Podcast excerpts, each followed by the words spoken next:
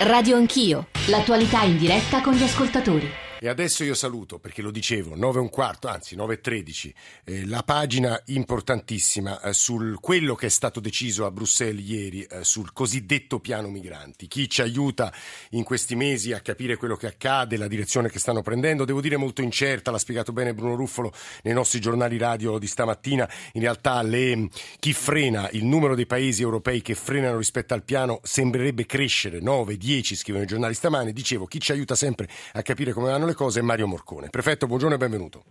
Buongiorno a voi. Capo Dipartimento Immigrazione e Libertà Civili del Ministero dell'Interno. Allora, che è cambiato da ieri? Proviamo a spiegarlo agli ascoltatori. Ovviamente tutto deve essere ancora approvato, ci sarà una riunione a metà giugno dei Ministri degli Interni e poi la più importante di tutto a fine giugno per la ratifica eventuale dei capi di Stato e di Governo. Ma insomma, ieri che è stato deciso, Morcone, di importante?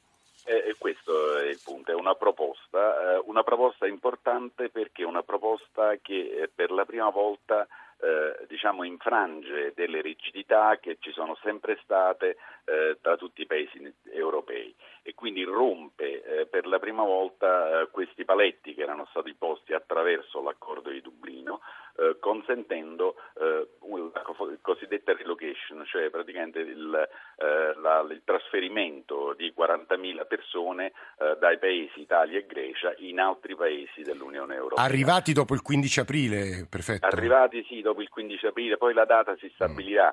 Mm. quello che politicamente ha un grande valore eh, è naturalmente eh, questa eh, inversione di tendenza rispetto a un atteggiamento sempre tenuto rigidamente da molti paesi eh, di indisponibilità eh, a um, diciamo, avere solidarietà verso i paesi altri eh, amici che eh, subiscono una particolare pressione migratoria. Quindi eh, per la prima volta eh, l'Europa si fa carico complessivamente del tema immigrazione, mm. certo per piccoli numeri, perché 40.000 persone rispetto al complesso evidentemente di quelli che sono sbarcati e che sbarcano può essere un numero ritenuto piccolo, però il segnale politico è molto importante, è un cambio di passo vero, è una nuova strada eh, per un'Europa vera dell'asilo, almeno sul tema dell'immigrazione, almeno sul tema dell'asilo. Perché quello che mi pare interessare agli ascoltatori, a quello che ci scrivono, prefetto Morcone, è che cosa accadrà in futuro. Lei diceva un numero piccolo, 40.000, arrivati dopo il 15 aprile, ma per gli arrivi dei prossimi anni, la questione della distribuzione, come avverrà? Questo è il punto questo è un meccanismo eh, che tecnicamente eh, si sta studiando, ma avverrà evidentemente su quote eh, che verranno prestabilite, almeno questa è la proposta, ehm, per i singoli paesi sulla base dei parametri eh, del PIL, della popolazione, del territorio, eh, eccetera. Mm, e mm, quindi mm. avverrà consensualmente eh, con con, con, questi paesi trasferendo 40.000 persone. Mm. Ripeto, eh, è la prima volta, non è mai stato possibile fare questo, io vorrei sottolinearlo, non è mai stato possibile perché sui temi dell'immigrazione eh, ogni paese ha rivendicato la propria sovranità e questa è la prima volta che la Commissione prova e quindi speriamo poi il 25 giugno il Consiglio dei Capi Stato e di Governo a superare eh, questa che era stata una diga rispetto alla solidarietà europea espressa eh, nei trattati. Mm. Eh, Morcone, io poco fa eh, ho citato un'agenzia, un passaggio di Matteo Salvini sui campi Rom, molto duro, molto netto. Silvio Berlusconi è stato ipercauto rispetto a quella affermazione di, di Salvini. Noi abbiamo sentito Salvini poche ore fa rispetto invece a questo piano migranti che, come diceva il prefetto Morcone, è una proposta. Anche su questo punto Matteo Salvini ha fatto una serie di affermazioni molto radicali. L'intervista è di Nicole Ramadori, la sentiamo insieme perché cita anche il prefetto Morcone. Radio Anch'io.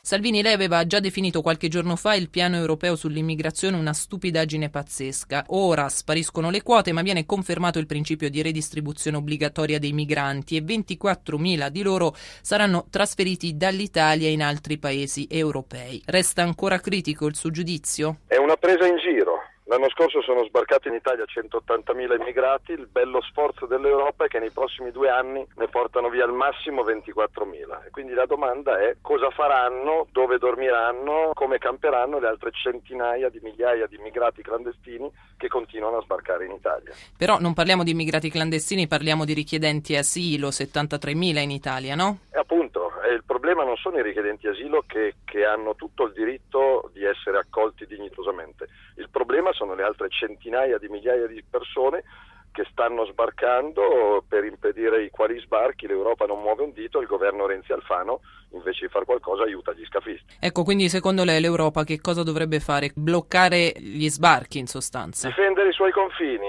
affondare i barconi vuoti, evitare le partenze, allestire dei centri di identificazione e soccorso in Nord Africa, in Marocco, in Tunisia, nelle zone controllate della Libia, evitare di usare l'Italia come immenso dormitorio a cielo aperto per decine di migliaia di disperati. Disperati che anche nel nostro paese dovrebbero essere redistribuiti. Lei per questo ha chiesto addirittura le dimissioni del prefetto Morcone. Con 9 milioni di italiani sotto la soglia di povertà, con 4 milioni di italiani disoccupati, a che titolo ministri e prefetti piazzano in alberghi a 3 o 4 stelle immigrati che nella metà dei casi si dimostrano solo immigrati clandestini e non profughi né rifugiati. Quindi secondo me è una vergogna che i soldi degli italiani e dei cittadini europei vengano spesi per piazzare in albergo in giro per l'Italia gente che non scappa da nessuna guerra. In molti ribattono, una volta che sono qui che cosa facciamo? Eh ragazzi, ma i fenomeni si governano, non possiamo arrenderci, altrimenti mettiamo a fittasi all'arrivo in Sicilia e cediamo la Sicilia a qualcun altro. No, non mi rassegno, c'è una marina militare la Francia difende i suoi confini, la Spagna difende i suoi confini,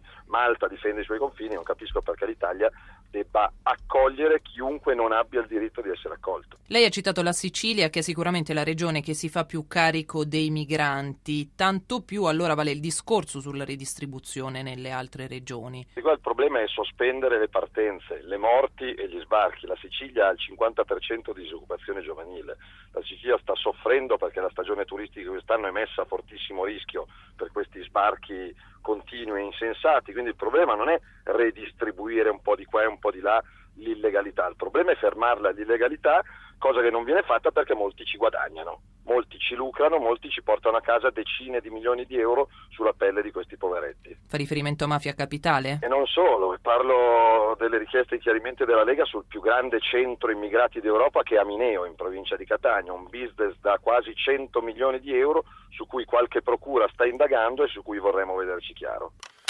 9.20 siamo in campagna elettorale, lo dico perché il prefetto Morcone ha insistito su questo aspetto, eh, sottolineando che lui vuole essere prudente, ma se vuole aggiungere un, so, una riflessione rispetto alle parole di Salvini che la chiamavano anche in causa, prefetto Morcone.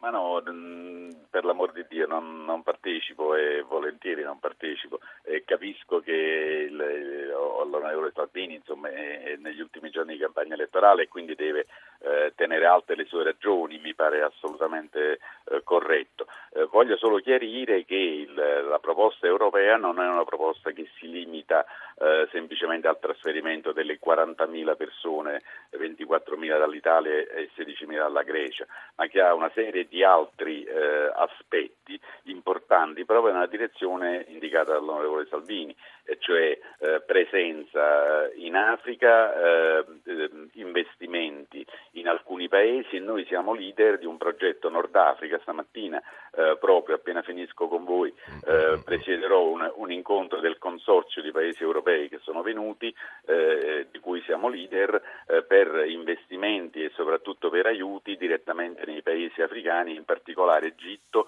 Tunisia, Marocco, Niger e, e vediamo... Morcone, su quelle tre stelle, gli alberghi a tre stelle, insiste sempre su quello Salvini. Vabbè, insomma, cioè, è davvero difficile poi rispondere a chi ci dice che usiamo gli alberghi a tre stelle e chi ci dice che affamiamo e torturiamo gli immigrati.